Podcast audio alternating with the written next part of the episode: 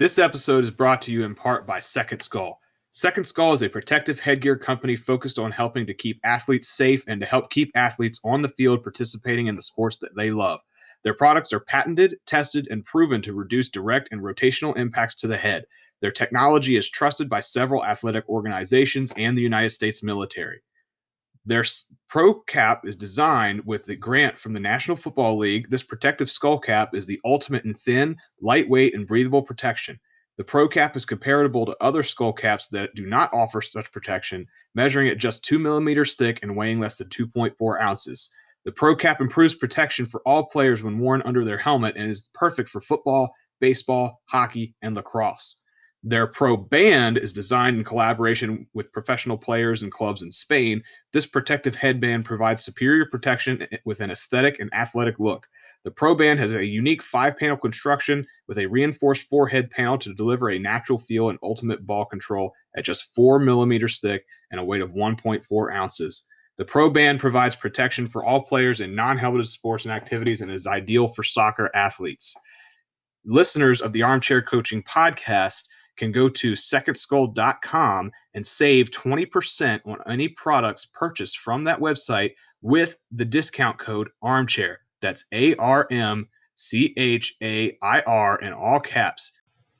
I want to thank Coach Anthony Stone for the opportunity to be a contributing author to his new magazine, the Coach Stone Football Coaching Magazine, From the Field to Football Podcasts, Coaching in the Digital Era this is a great opportunity for me to get out there and grow the community of the podcast. Uh, so if you're looking for some free football content, go ahead and follow the link that I'm going to provide in the description of this episode below. Uh, and you're going to get some free stuff uh, from including from me, from Coach Steve from the Coach Steve Show, Coach PJ Davis from the Shavehead Podcast, uh, Coach Matt Barkley Bartley from the Game Wreckers and Slobber Knockers Podcast, Coach Nick Banstra from his Kick and Cover podcast, the Gap Down Backer podcast, and also Coach Dustin Mills from the Anchor Down podcast, as well as many others in the future.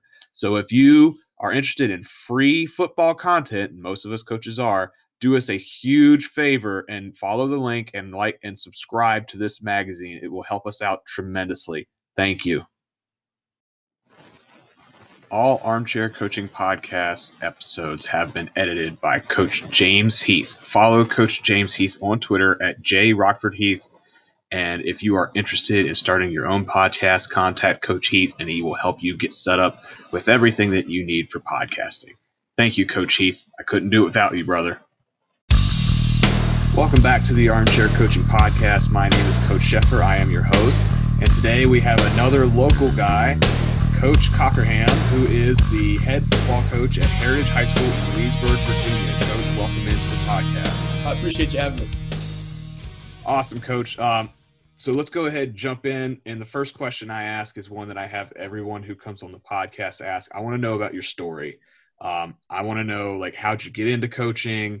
Um, tell me about all the different stops on your way, and basically how did you end up where you are today? Yeah, so mine's a little bit unique. Um, I was born with a club foot on my right leg, um, and had some medical had some issues with that growing up, and had to have some surgeries. And you know, doctors told me that playing ball wasn't uh, wasn't an option. So I didn't, you know, in high school and growing up, um, but knew from a really young age that coaching was what I wanted to do. You know, I thinking back to me when I was probably ten or twelve. Um, so was a student assistant with my high school team in high school. Um, you know, little small town, Field High School in Northeast Ohio.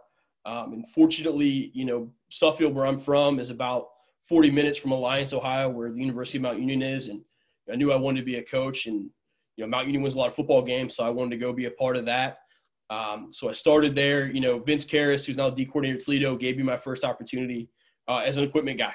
You know, came in as a, a knucklehead freshman equipment guy who didn't know anything about anything, and you know, some will argue maybe I still don't, but um, you know, started with that and slowly eased myself in and you know, spent five years in an incredible program learning from, you know, Larry Kehres, who's, you know, Hall of Famer. Everybody, you know, knows about him and, and Vince and, you know, um, guys like Jason Candle and Matt Campbell and, and guys like that, that I was fortunate enough to just sit in the same room as and listen to him talk. You know, I don't know if I really understood the greatness I was seeing when I was seeing it, but looking back, I certainly do. Um, and so that's how I got my start. So once I got out of school, I spent my fifth year there as a student intern for Keith Wakefield, who was our offensive line coach, um, an old school guy, high, old high, old school high school coach.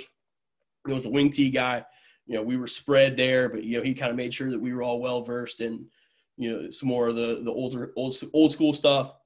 Uh, left there and you know, started applying for jobs right after graduation, and got lucky enough to be a seasonal intern at Methodist University uh, down in Fayetteville, North Carolina, where I was the assistant O line coach. I uh, was a seasonal intern, lived you know in an apartment with another coach, and lived in the coach's office really more than anything. Um, did that for a season, enjoyed the crap out of it. I went back home to Ohio and you know was applying for jobs and ended up um, that following June or July, one of the two, getting hired as a defensive line coach at Methodist University, um, or excuse me, at North Carolina Wesleyan, um, which is just north of where Methodist is. Uh, went down there, was there for a year coaching the D line. Um, and as everybody in this business has experienced, the head coach left, new guy came in and, and kind of wanted to move some things around. And there was only one, you know, intern spot, and he wanted DB guy, which I had never done. So I was fortunate to land at Case Western Reserve University, uh, which is D3 in Northeast Ohio.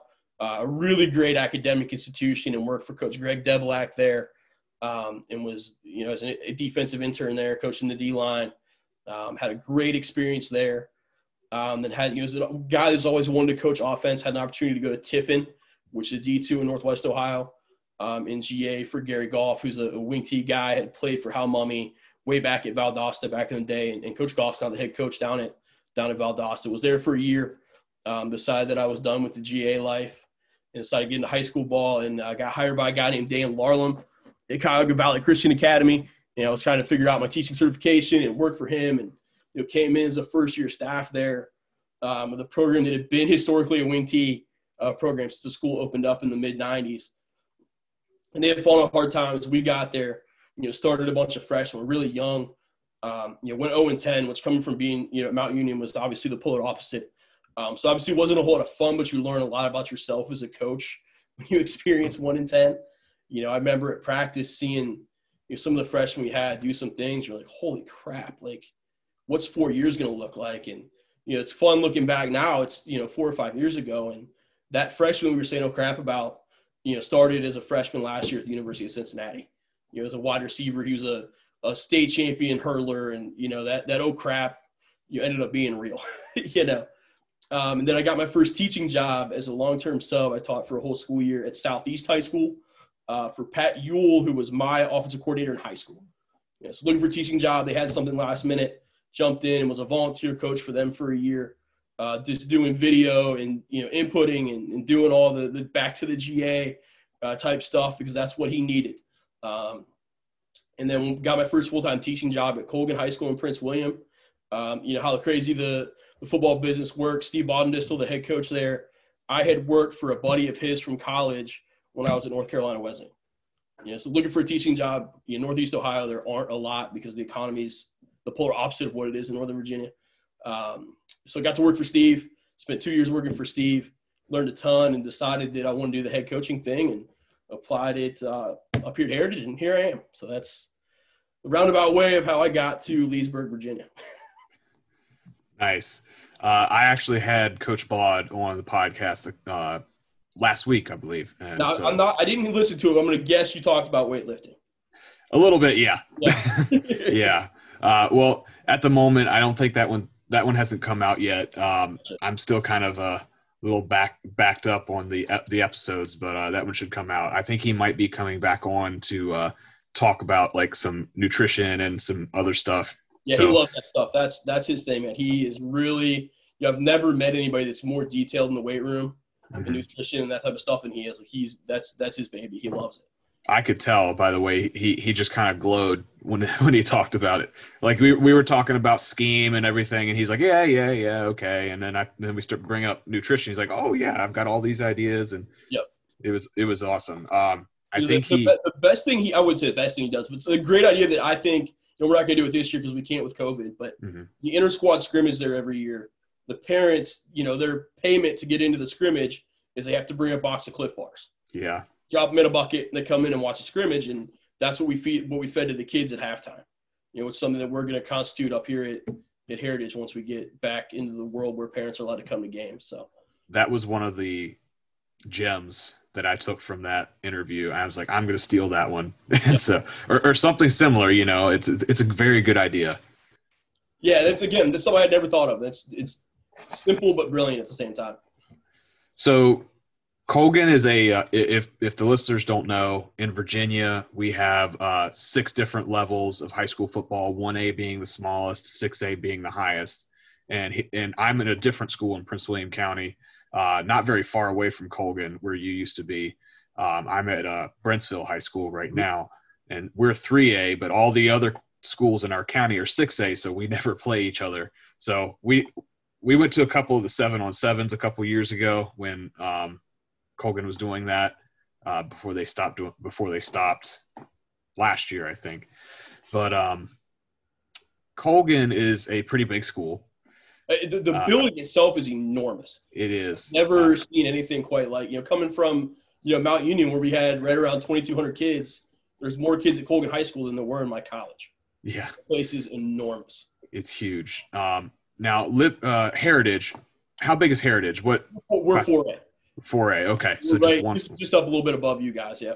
Yeah. So let's let's talk about the difference between Col- going, going from Colgan to going to Heritage. And you talked about it a little bit about you know maybe a quarterback at mm-hmm. Colgan. You guys had at least one or two kids who could run and throw. Yep. Like what what are some of the major differences from going to a six A school than going to a school like Heritage, it's a four A? You know, it, it, I would say at Colgan, we always had, you know, at least 100 kids in the program, you know, 9 through 12. It's not all those kids dressed on Friday night. Um, but, you know, we dressed every junior and senior, and then young kids that were going to play. You know, whereas at Heritage, obviously, we dress everybody on Friday night. You know, that's just part of part of part of it. Um, but the big difference is, you know, we may not have as many athletes. Your depth isn't the way it is in a big school. Um, so it's really important to develop, you know, maybe that sloppy kid that's never had any confidence in himself and teach him how to block down, you know, on power, you know, whatever it may be, because, you know, at the 4A level, you're going to have to put him out there and find something that he can do, you know, mm-hmm. where, and I think scheme wise, and this is a Mount Union thing, Coach Kehres's thing he always talked about was players, formations, plays. You know, who are my top skill players? You know, usually is how we talked about it. You know, what formations can I put them in? what plays can I run out of that formation? Right. So I think that's a, you know, in a bigger school, you still have to do that, but you're, you're going to have a few receivers. You're going to have a few running backs. You're probably going to have a quarterback. You know, you're going to have more of that. Whereas at our level, you know, I'm sure at your guys' level too, you got to fit what you do mm-hmm. around the kids you have. If you're trying to plug a square peg into a round hole every year, you're, you're not going to do very well. You gotta you gotta make the best with the kids you have.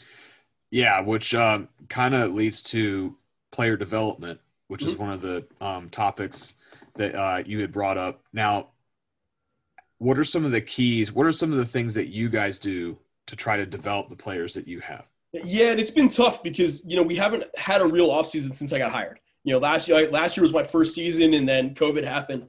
You know, my plan is you know especially to develop those young guys because we're in a place um, at Heritage where at least my experience while I've been here and I actually have the head coach that started the program on my staff as a volunteer, who's incredible. And I've talked to every head coach in between. I'm only number four. So I've talked to everybody that's been here and everything. It says you're to have athletes, you're to have receivers, you're to have DBs. You know, it's whether you, you whether you can piece part of the line together is going to determine your success. You know, so our big thing is in the off season. You know, we've done a couple things. Our offensive line coach, even though he knew nothing about wrestling, uh, is now our assistant wrestling coach. Um, you know, our AD had been a wrestling guy. They were looking for a body, and I go, "What about Mike?" And he goes, "Great, why not?" So Mike's now a wrestling coach. Um, so last year we were able to get, you know, all of our young linemen onto the wrestling team.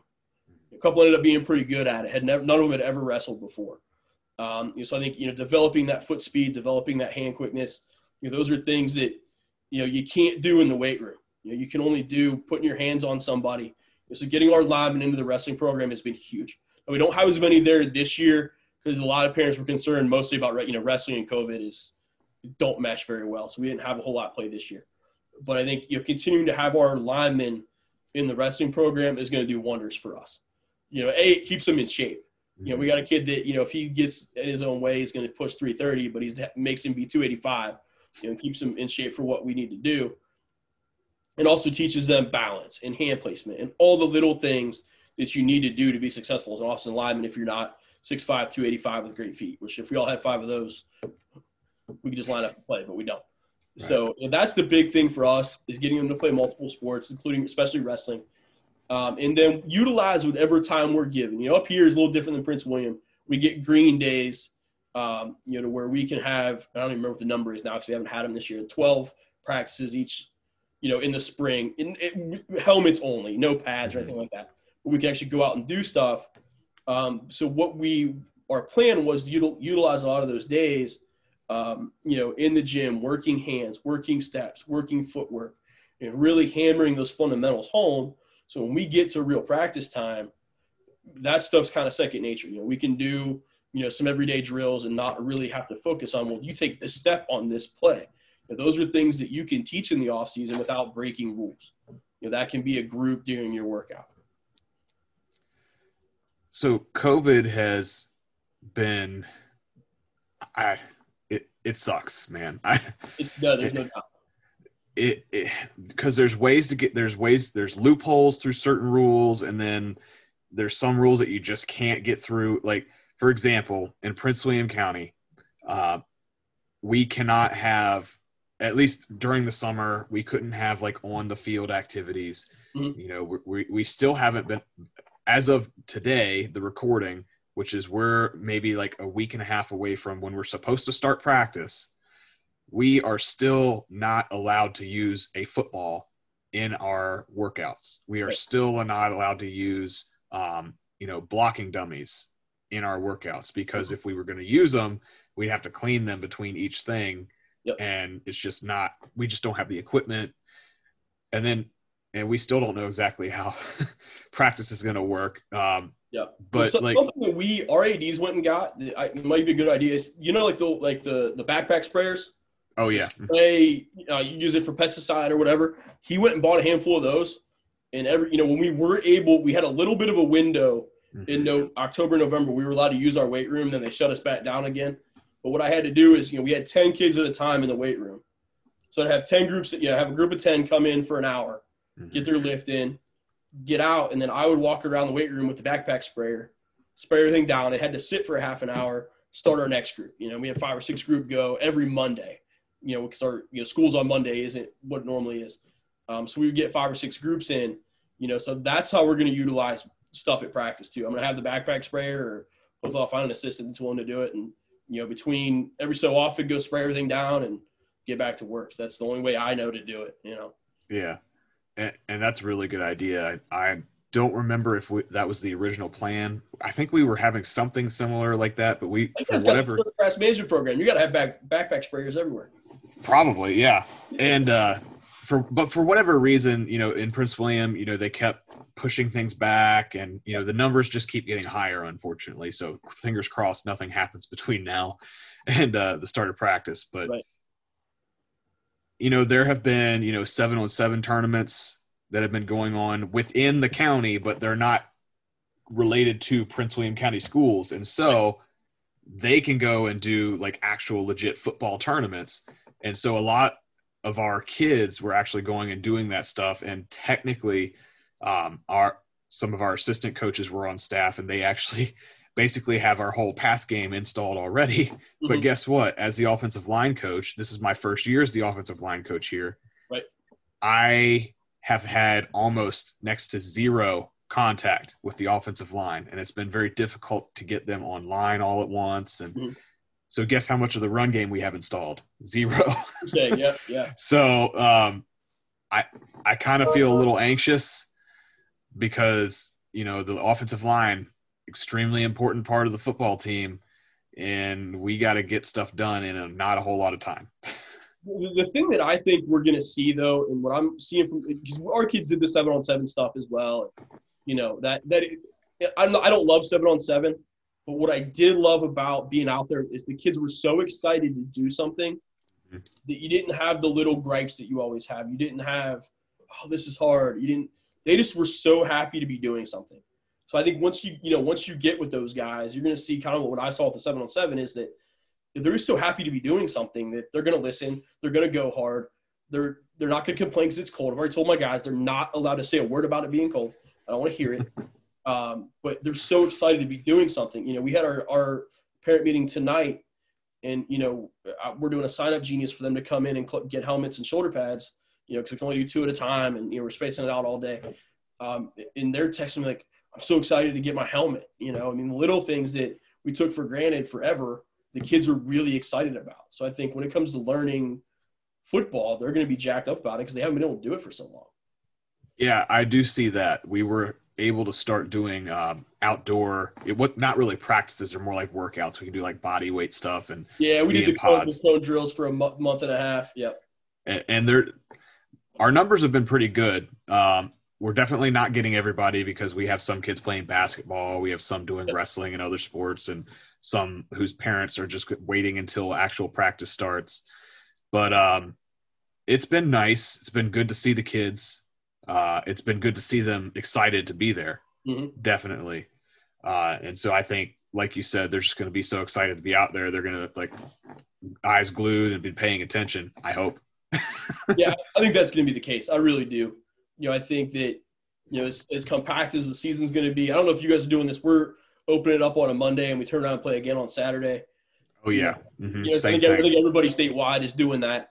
Uh, I'm sure Freedom got out of it somehow, but um, might want to cut that part out. Um, but um, you know, they're so excited. I think the turnarounds are going to be so fast that you know they're really going to be into it. Next thing you know, it's going to be April and we're going to be done. You know, so I think it's it's the kids are really into it. I'm ready to go, coach, and I that's why fingers crossed nothing happens between now and then because our county like it's weird because all of the other teams that we play are not in our county because we have to travel because Yep. there's not a whole lot of 3A teams in our area.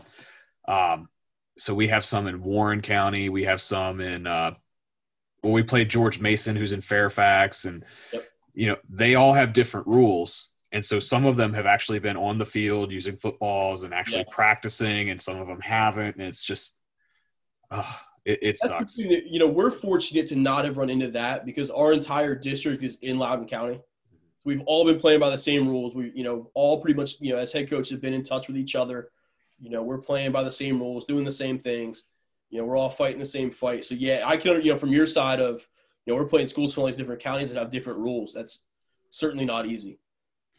I will say, for uh, for us at Brentsville, we had this weird scheduling thing every single year because of how far away our district opponents are and how far away all the other 3A schools are. Mhm. Our athletic directors in the past have not been willing to schedule non-district opponents in 3A.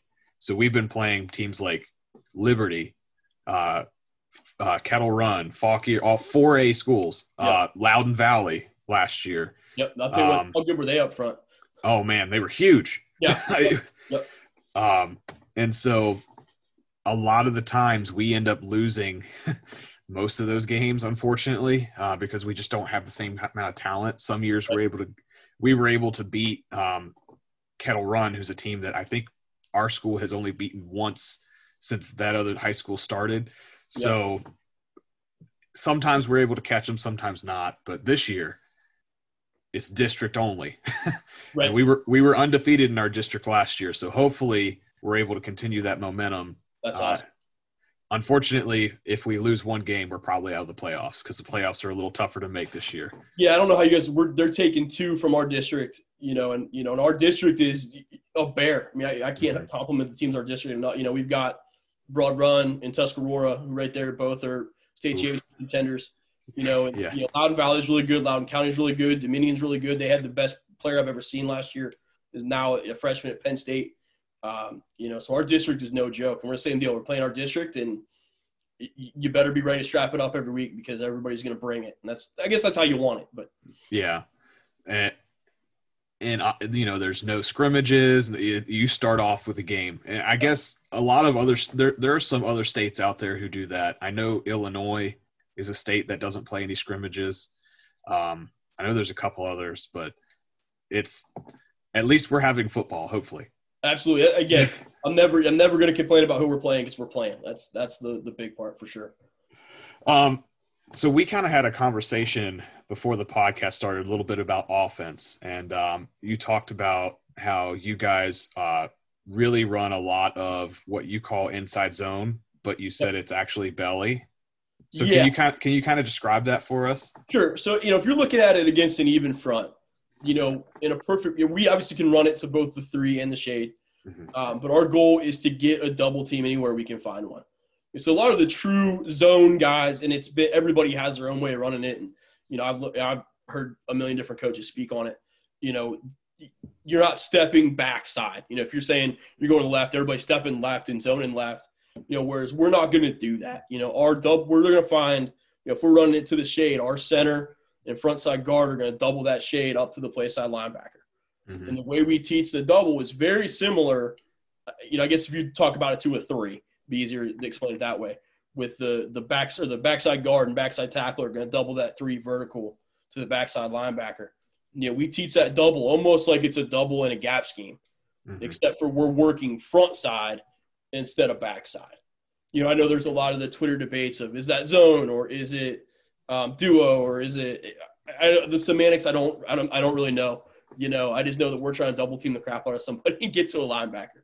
You know, I know the, the duo stuff I've seen has a lot is a lot of tight end fullback stuff. You know, where we're more of a you know hybrid 11, 20 personnel. You know, we're gonna run zone. We might zone read it, or we might come kick out the end, or we might influence the end with the fullback and go out and block the, the force defender, or you know, whatever. There's a lot of different variations we can do with it. Um, but that's you know that's what I've learned. That's real big. You know, back in Ohio where I come from, it's become kind of a mainstay of what people are trying to do. Um, when I was at Mount Union, we were kind of at the old school inside zone. You know, we got it from um, Urban Meyer when he was at Bowling Green way back in the day, and was kind of doing it that way. Uh, whereas, uh, you know, Coach Kehres went at one point and learned and went out and visited with Chip Kelly out of Oregon, and brought this way of running it, you know, back from what those guys were doing back then. Um, so I think that it just makes sense in my brain, especially the high school level of you know first level first, get those dudes blocked, and then you know get get on up to the linebacker. Um, so I think that's that's how we teach it. There's a million ways to skin it, and you'll sit with a, in a clinic with a guy for hours, and neither one of you'll ever be right. And you'll debate it. You know what I mean? But that's just how how I look at it.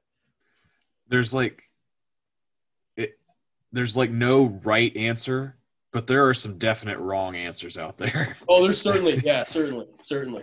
um, I, I love playing the ones that have the wrong answer.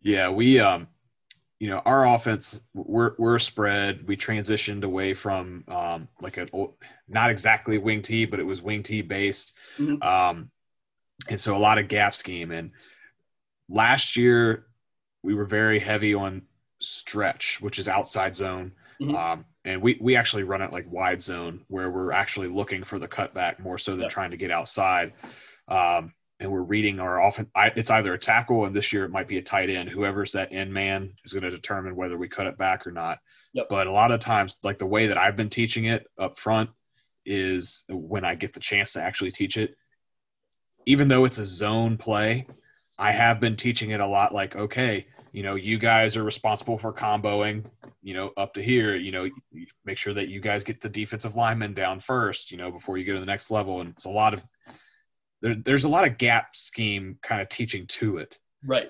uh, especially because most of our other plays are gap scheme and i don't want to completely confuse the kids Right. you know and i can say okay now you're going to double it and it's going to look exactly like how we do on the other play you know and Right. um i love i love the, the the wide zone play though E- even though i'm a gap scheme guy i really love wide zone i just like what you can do with it especially play action out of it Yep. it, it it's deadly so I, Yeah, we, we I'm- don't run. I guess I guess we were talking about pre, you know, before we started the podcast. I think we don't do much of that because again, it does. It just takes a ton of teaching. Oh, I'd yeah. rather spend the time teaching our vertical stuff. You know what I mean? I think that stuff's great. I love watching. I love studying it. You know, I just to me the teaching on it when you're trying to be something else, it can't be a complimentary deal Right. in my mind. That's got to be who you are, um, and it's not who we are. You know, but again, uh, teams that run it, that's who they are. Run the crap out of it, and it looks really good. You know, when we run outside zone, you know, we're truly trying to get get wide. You know, we're running as an answer to games or to pressure or whatever it may be to get the ball outside. It, you know, complements our our inside run game.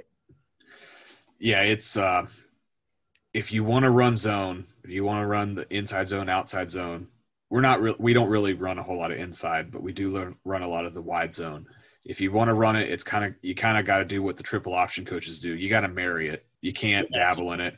Yep, you know, absolutely. absolutely. Can't, can't be your mistress. It has to be your full time. You're married to it.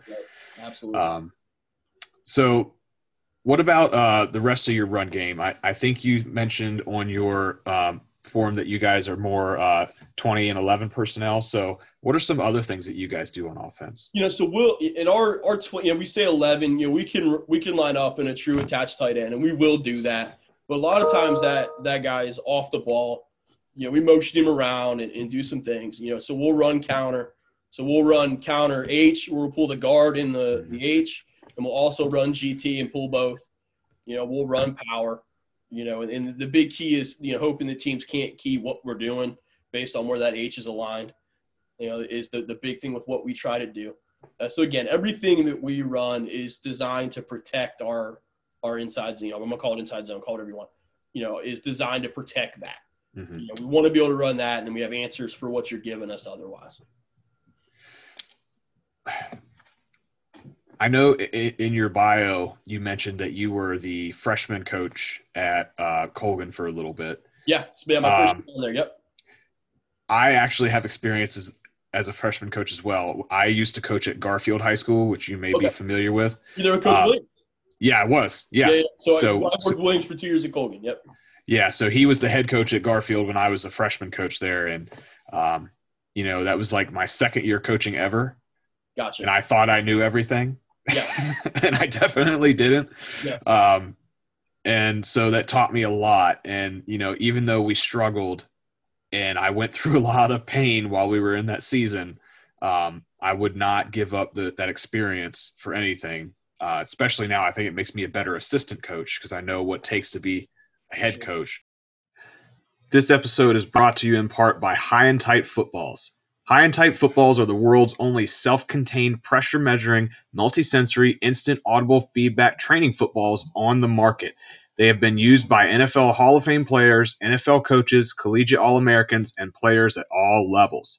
Listeners of the Armchair Coaching Podcast can actually receive a 10% discount on any products purchased from High and Tight by using the discount link below in the description and by using the discount code ACP. Make sure you type in ACP at checkout to get a 10% discount on any items purchased from highandtight.com. I'd like to thank our new sponsor, Launchpad Kickoff Tee, for joining us here on the Armchair Coaching Podcast family. Coaches, are you looking for that competitive edge, but you might not be paying attention to the kickoff game? Well, this is the company for you. I'd like you to go check them out. I have one sitting right here in my hand.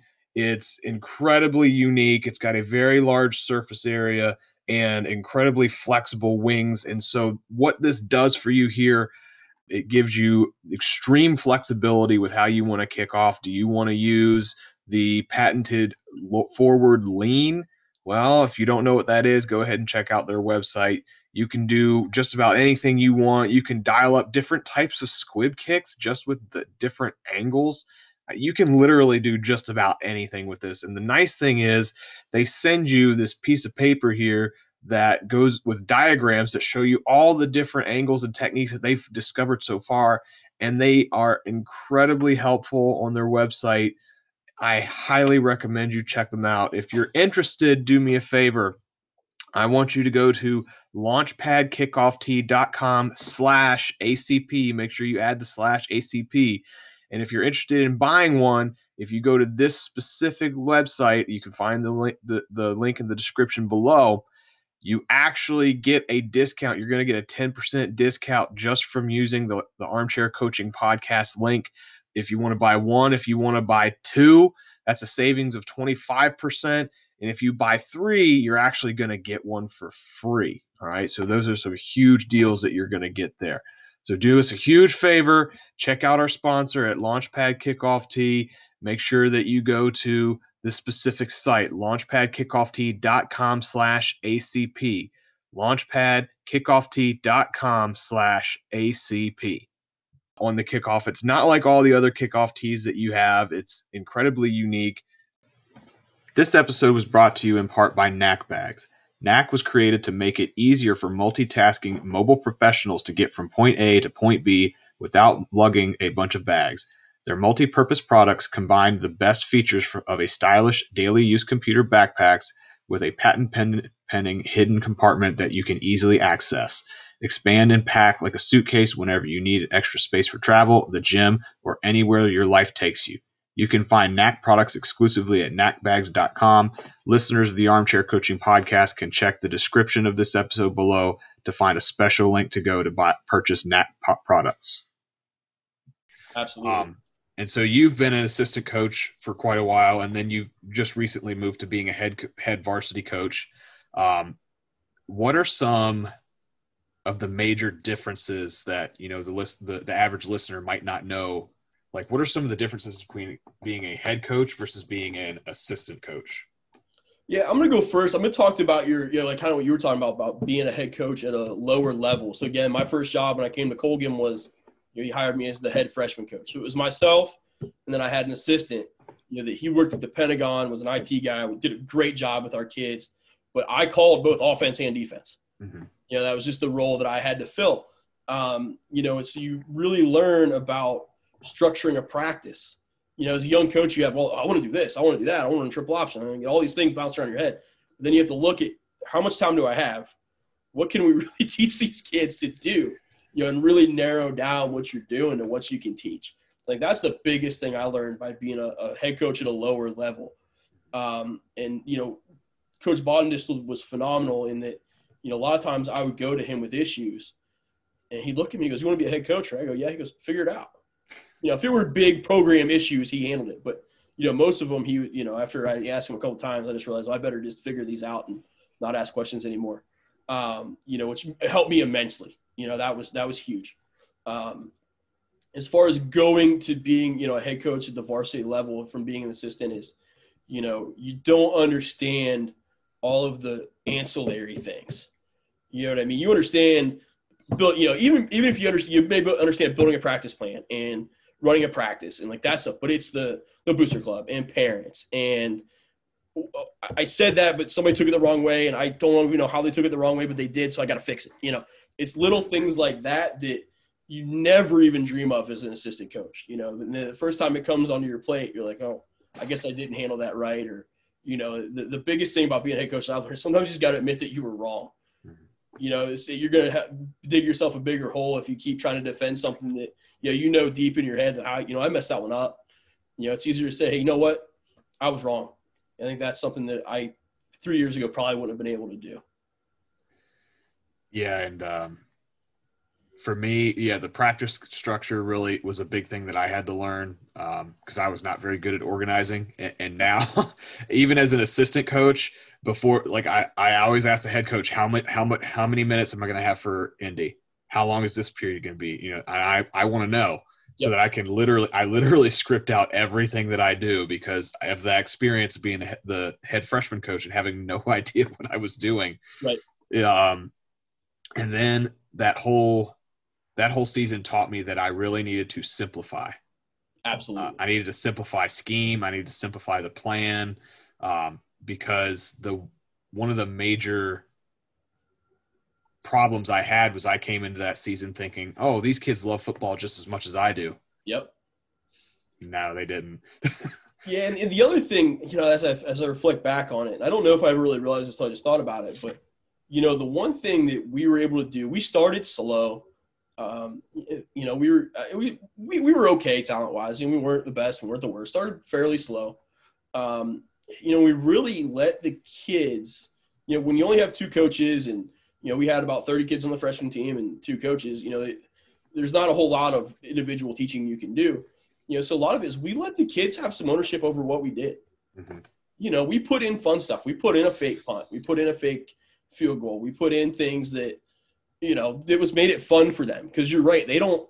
They're not as enamored with the little tiny details as you are. You know, like all right, let's learn how to run a fake field goal. You know, we were in a game, and I can't remember who we played now. Um, I remember it was at Colgan and we had our quarterback was our best player. You know, he was. I think last time I saw him, he might be six seven now. He's enormous. Okay, you know, is a great kid. Was a big mm-hmm. kid. You know, as the freshman level, he was the best player we had by far. Um, and we had a really good kicker, right? It was also a slot receiver, but he was a really good kicker. Um, you know, so I called a field goal. It had to have been a 28 yard field goal, something like that. Called a field goal in the first quarter. And we had a, a fake where, you know, we taught because of the way the, the rules a little bit funky. So the, the holder had to keep his knee off the ground, mm-hmm. right? If he wanted to flip the ball behind him, right? So his knees got to go. If his knee's on the ground and he tries to throw it with his knee on the ground, he's down, mm-hmm. right? So we we my buddy's an official and we got that rule straight and we taught it that way of and we always told the officials before the game, hey, on our extra point field goal, his knee is off the ground. So I didn't call it. I called a field goal. Right. And again, reminder, our kicker's a pretty good athlete. Our quarterback has some some ownership over the program. And the quarterback called the fake. And we scored a touchdown and ended up being the difference in winning the football game. He comes, I'll never forget, he comes jogging over, big old smile on his face. I'm just staring at him. I look, I go, you know I'd have killed you if it didn't work. He goes, absolutely. he just keeps jogging by me.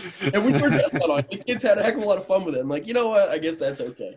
You know, I, I know it, there were years in the past where I would have lost my mind because I didn't call it. And, you know, if a kid ever did in a varsity game, I think I probably would still do the same thing. But at that level, you know, the kids have fun. It worked. Mm-hmm. You know, parents think I'm really smart, think I called it, so it's great. I, I think I made the mistake going into that season thinking, oh, I am not the disciplinarian type coach.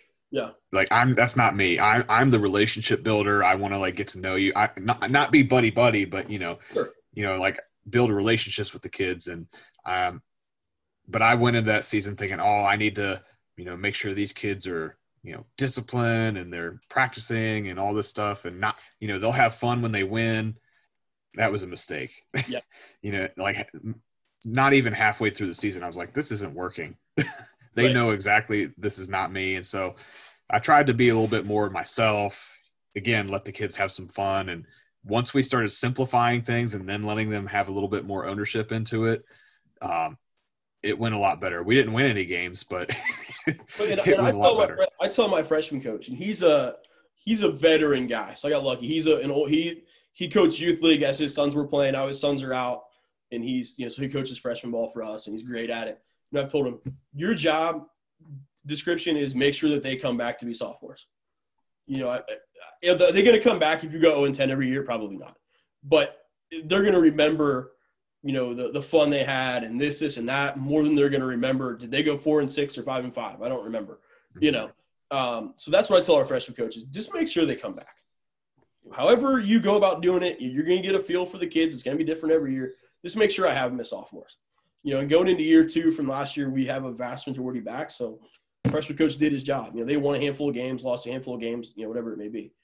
Um, you know, and reflect on that a little bit. You know, our I think through COVID, you've seen that everybody's doing these senior spotlight things on Twitter, right? Mm-hmm. Do any have you ever have you seen a kid yet that put in their memories what their record was?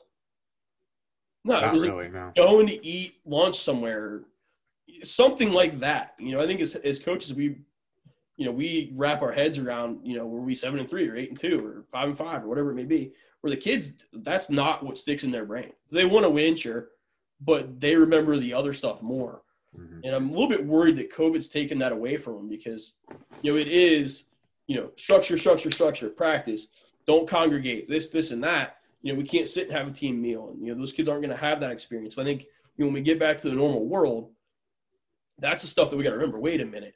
When all those kids were doing those senior spotlight things and putting them on Twitter, none of them talked about going five and five or eight and two. You know, if they win a state championship, they put that on there. But you know, other than that, that's not what their memories are.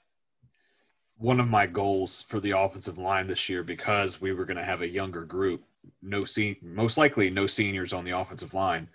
I wanted to uh, try and build consistency with this group like have like a, a, like a group mentality and try to mm-hmm. build like a family mentality and so i wanted to do more of those things like have you know offensive line or have meals together you know and we'll just talk and we won't talk football we'll just talk and get to know each other and you know stuff like that and i haven't seen them you know and, and, and it's impossible so there's no way for me to build that you know camaraderie with them and hopefully we're able to do it in the short amount of time but and it's tough to do. You know, we did the Zooms last spring, and we've done them, I guess, here and there. We haven't done them much since last summer because we were able to like do go do stuff. Mm-hmm. But yeah, you could say I'm gonna get on Zoom and hang out with the kids and talk. To, everybody who stares at their screen doesn't say anything. It's not the same as you know sitting in a room and you know having some pizza and, and doing what you do. So I'm looking forward to getting back to that stuff. You know, again, hopefully this summer or next fall or you know whenever you know whenever we get back to normal life. But I think that's what the kids are really missing more so than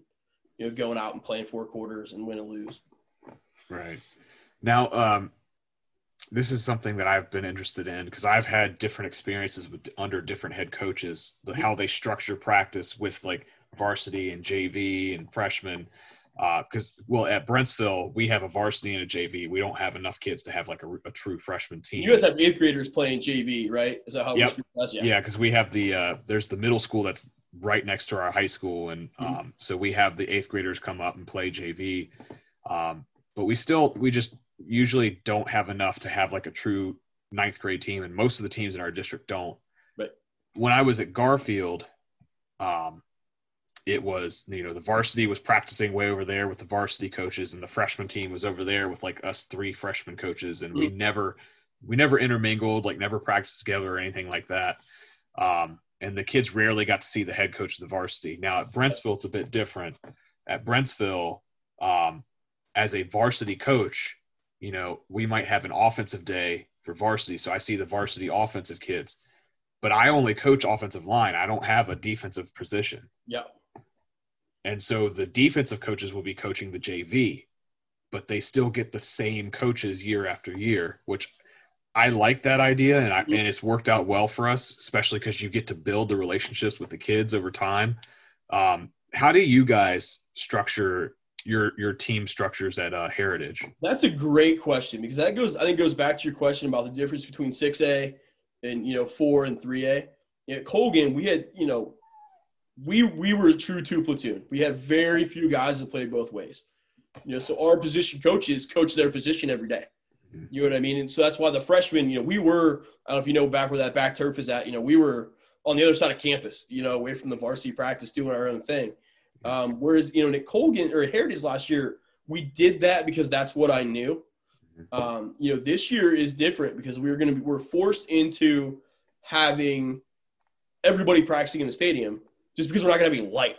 Mm-hmm. You can't go on the back grass because there's no lights. You know, because it's going to be dark for the whole practice. Um, you know, I like that. I actually been talking to our defensive coordinator.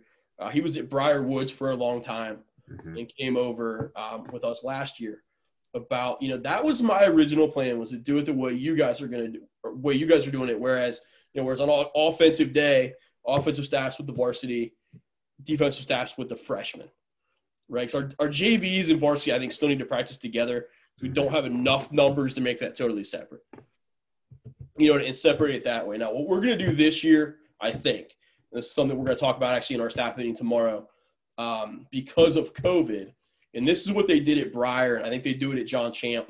We're going to split our team in half, right? So we're going to have, you know, red and black, right? And they're both a mix of ones and twos and freshmen and, you know, a, a grab bag of everything we have. You know, there's enough corners on one, enough corners on the other, you know, you know, and so on and so forth that if COVID hits, hopefully it only hits one of the two teams. Mm-hmm. In worst case scenario, we can go play. We have a team that we can put on the field that's got varsity players on it to, to get through a, through a COVID situation. We're, so we're gonna do we're gonna go through camp that way, um, and then reevaluate once we get to to game practices. I think you know the percent positive rate and all the COVID stuff is gonna matter on you know how we how long we stay in that mode. Mm-hmm. To get through camp, we're gonna do that because I don't want to get our whole program shut down for a week. Right. You know, if we can, if we get somebody gets COVID and half of our program gets shut down for a week, that's that stinks. But it's a heck of a lot better than having our whole program shut down for a week. You know, so I think that's how we're going to do it this year. Um, and then I know, you know, like I said, Briar Woods and John Champe do that every year. That's part of their program. You know, through camp. So we'll see how we like that. Um, and if, but I've also again thought about doing it the exact same way you guys were going to do it. That's how we were going to do it in the non-COVID world for sure at least through camp. And in season, maybe it's a little bit different because the freshmen got to run plays that are going to help them win games, and I think that helps them too. But right, yeah, I'm I'm, I'm nervous about COVID because um, we're at least right now we are still virtual, um, Yep. and so we don't have to worry about you know if one random kid in one of our classes gets it our starting quarterbacks out. We don't have to worry about that yet. Um, but you know, as the plan is to go back to a fifty percent model in February, mid February. They're going to meet again to see whether or not that's actually going to happen. But uh, I'm I I honestly kind of hope that we stay virtual through football season. I just feel Yeah. like that would be safer, um, less Yeah, likely that kids are going to catch it from other kids. But And I'm split on that. I totally get where you're coming from, and I've thought that way too. I guess the special ed teacher in me sees the kids that need to be in the building so bad that are struggling and yeah, really not doing well academically. I'm like, God, those kids really need to be in the classroom. You know, I've got a couple kids that are Ivy League smart. Do they need to come to class? No. They can, you know, that's why I think having choice is good because those kids have chosen 100% distance the rest of the way because they're being they're successful in what we're doing. right. Whereas the kids that aren't are obviously the ones I worry about. Um, you know, so and I think the schools are going to do such a good job of mitigating risk and distancing, and it's going to be so over the top that I'm not really worried. I was talking about this with our ADs the other day. I'm not really worried about them, and this is was our actually our AD's point. I'm not really worried about the transmission at school hmm because everybody's going to be so strict with them. I think there's actually more of a risk of them going and getting it with all the free time they have now because they're going to go do knucklehead kid stuff. And that's just what they do. We all did it. It is what it is. You know I mean? When they're left to their own devices, they're not social distancing. They're not wearing a mask. They're not, you know, that's just because they're teenagers and they think they're indestructible. That's just the way it is. But Yeah, you know, so I, I balanced balanced the, the two different ways of thinking on it. I don't I don't know that there's a right way to think, but I yeah, I don't know if there is a right way. I, like we said earlier, there's there might be multiple right ways, but there's definitely a couple of wrong ways to do it. absolutely, yeah. for I, sure. uh, we had our um, I can't remember which team it was. One of our winter sports had to shut down for two weeks, like right right when they first started practice. My, it was either girls basketball or boys basketball, probably boys because they're stupid. Um, they went to a party and somebody had COVID and they all had to shut down because they Yep. had to you know quarantine. It's like really, guys. Yep. Like, come on, you you should know better, but Right. I guess not. You know, teenagers. again, you- you're not. They're going to mess it up, and that's you know. I was talking to a college coach. I can't remember who now. Call recruiting you know, a couple weeks ago and talking about how yeah, they had a full spring ball in the fall because they're it- it's a, it was a smaller school, so they're going to turn around and play this spring like we are. You know, I talked to them like, how do you get how do you get 18 and 19 year olds on campus to behave themselves? And he goes, we just told. I mean, we, our kids did a great job. They just love football Mhm. and it was important to them, so they behaved themselves. And we had to discipline some kids that didn't, and that's the way it was. And I hope we can get that out of our kids, but you know, we'll see. Yeah, small school college ball. If if they're playing there and they're paying to go to that school to play football, they, they want to be there. So they're yeah, probably gonna yeah, absolutely. That's a good point. they're probably gonna take it seriously. Um, now uh, we'll kind of wrap up here in, in a couple minutes, but um, one of the other things that I'm interested in learning about other coaches is what do you do for downtime? Because I love football. I love X's and O's. I could talk football all day. I have a hard time disconnecting. And Yep. so I, I like I have to do something like read or you know, I do a lot of YouTube. I go down a lot of YouTube holes. Yeah. Um but like what are some things that you like to do to kind of, you know, either just take a break or kind of disconnect from football? Yeah. It's not easy. I'm right there with you. You know, I think anybody that knows me they tell you that I'm the worst person to answer that question because I struggle with it. Um, you know, I, my degree's in history, so I'm a nerd when it comes to that stuff. You know, so especially you know living in Northern Virginia for the last few years, you know, going down to you know going to Appomattox and going to Mount Vernon and going and doing that type of stuff. I've really enjoyed. You know, I've become a you know a nerdy Civil War battlefield guy. So I've been to Manassas, been to you know all the ones around here and kind of done that thing. And you know i it's i guess it's not non-sports but i love baseball. You know so i love going and sitting at nats park in the summer and, and having a good time doing that. And, you know so that's kind of kind of how i am. You know I, again i'm probably the worst person ever to answer that question because you know i certainly tend to overdo it. I know you know beginning of covid i think i watched every football clinic i could find before i realized that I, we can't do any of this but i'm just so bored that we're gonna i'm gonna learn it all anyways Yeah, that that's one of my you know downtime things. I like to learn offense. I do some defenses too because I was on defense for a couple of years. But uh, I used to run a blog called Obsessed with Offense, gotcha. and I would literally just research offenses. Like I don't care what it was. I would research double wing, you know, power T, air raid. It didn't matter. I loved them all. Single wing. I got went to a deep dive into single wing. Um, but you know, like, would you you know the guy? I can't. Um, Sarche that was at um, John Paul. Yeah, yeah, he's he's at um, he's, he's at Warren County now. Right? County now. Yeah, he, he's a single wing guy. I haven't. Mm-hmm. I met him when he was at Colgan for a year, and we met briefly. I haven't had a chance to sit down and talk all of them. I know he's a single wing guy. That's kind of his deal.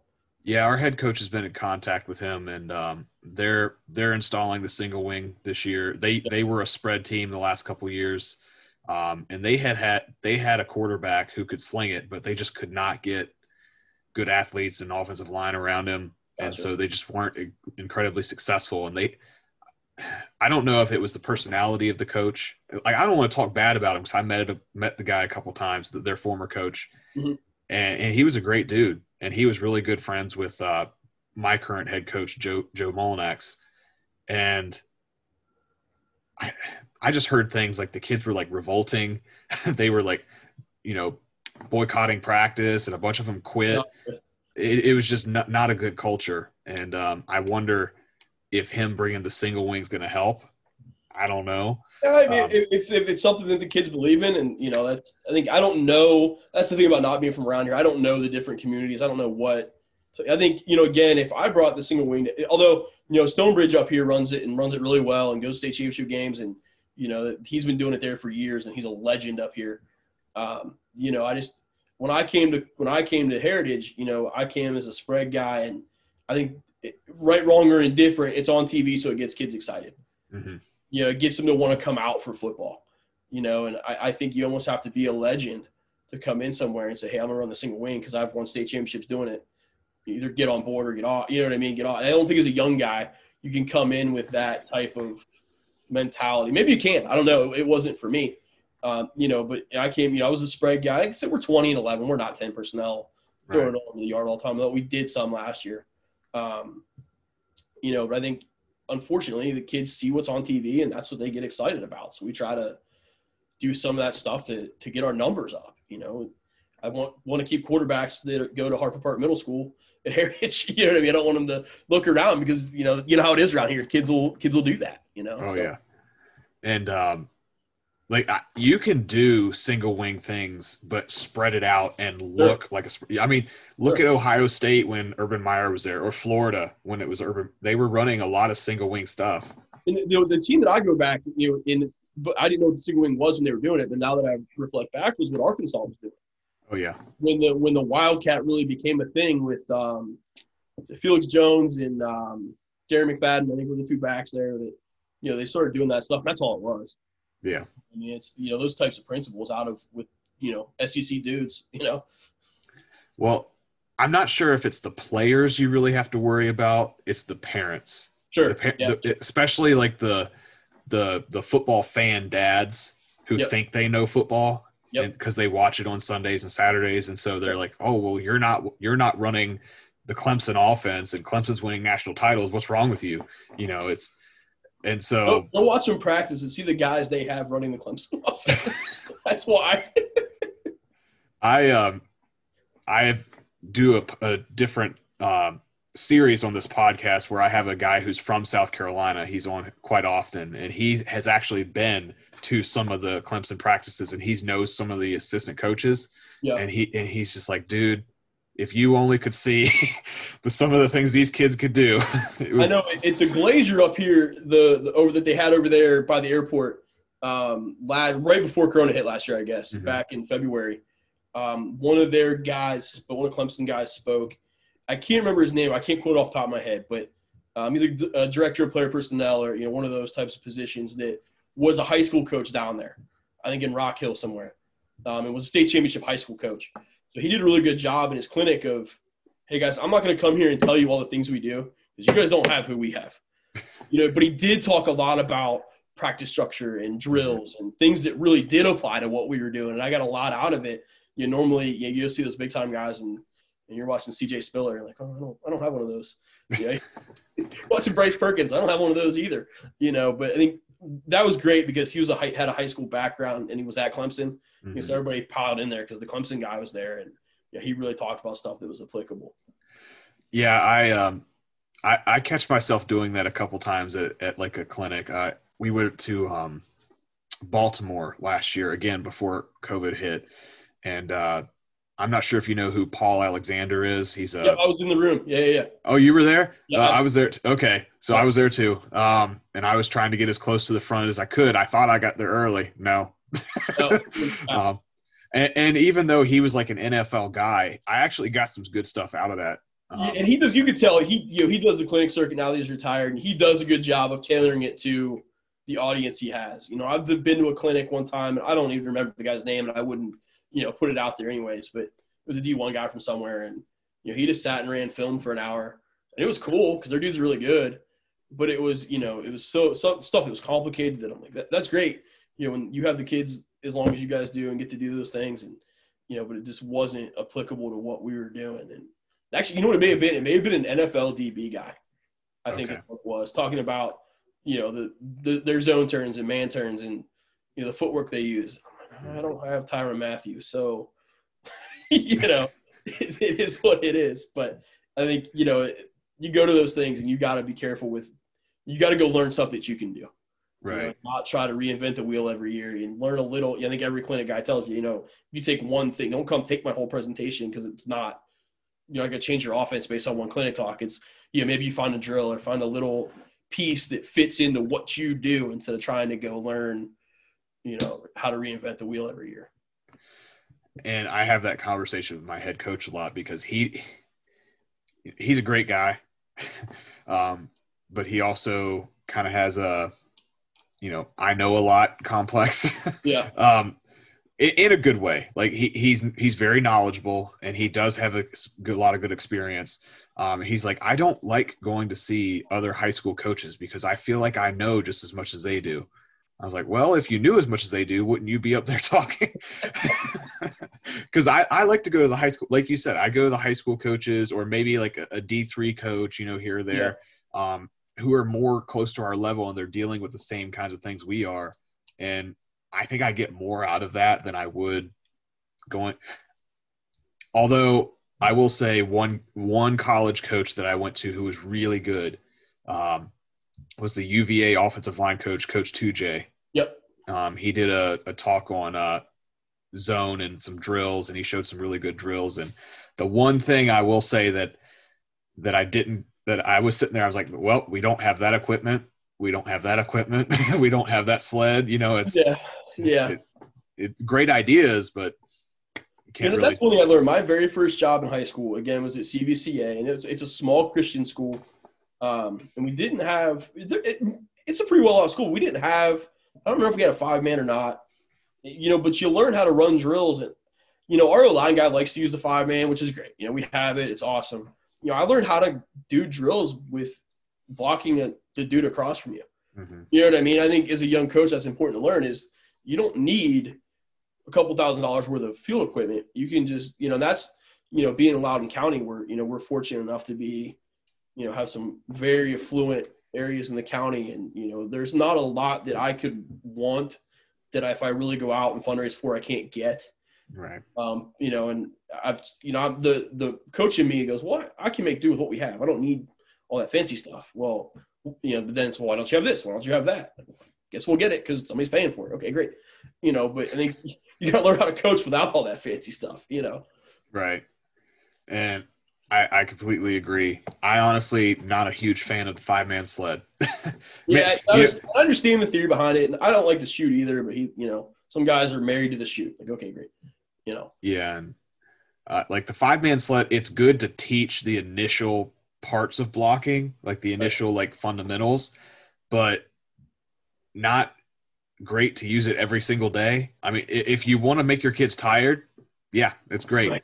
Right. Um, you know that that's part that that's one of my uh, our head coach's philosophy. He likes to uh, try to make he, he likes to do a lot of conditioning at the beginning of practice. so Mhm. that when we're actually when we're actually practicing, they're already a little bit tired, and so they kind of have to work through that, and they learn how to work through being tired.